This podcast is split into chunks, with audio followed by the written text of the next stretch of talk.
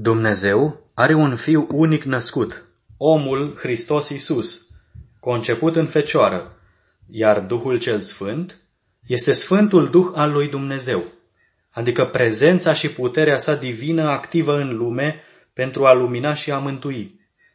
Dar Dumnezeu nu a vorbit niciodată cu propriul său Duh și Duhul nu a trimis niciodată salutări, nu a fost niciodată închinat și nici nu i-au fost adresate rugăciuni. Atât tatăl cât și fiul sunt adresați în rugăciune și ambii sunt venerați. Isus, ca Domnul Mesia împuternicit de Dumnezeu cu toată autoritate, și Tatăl, ca singurul Dumnezeu adevărat.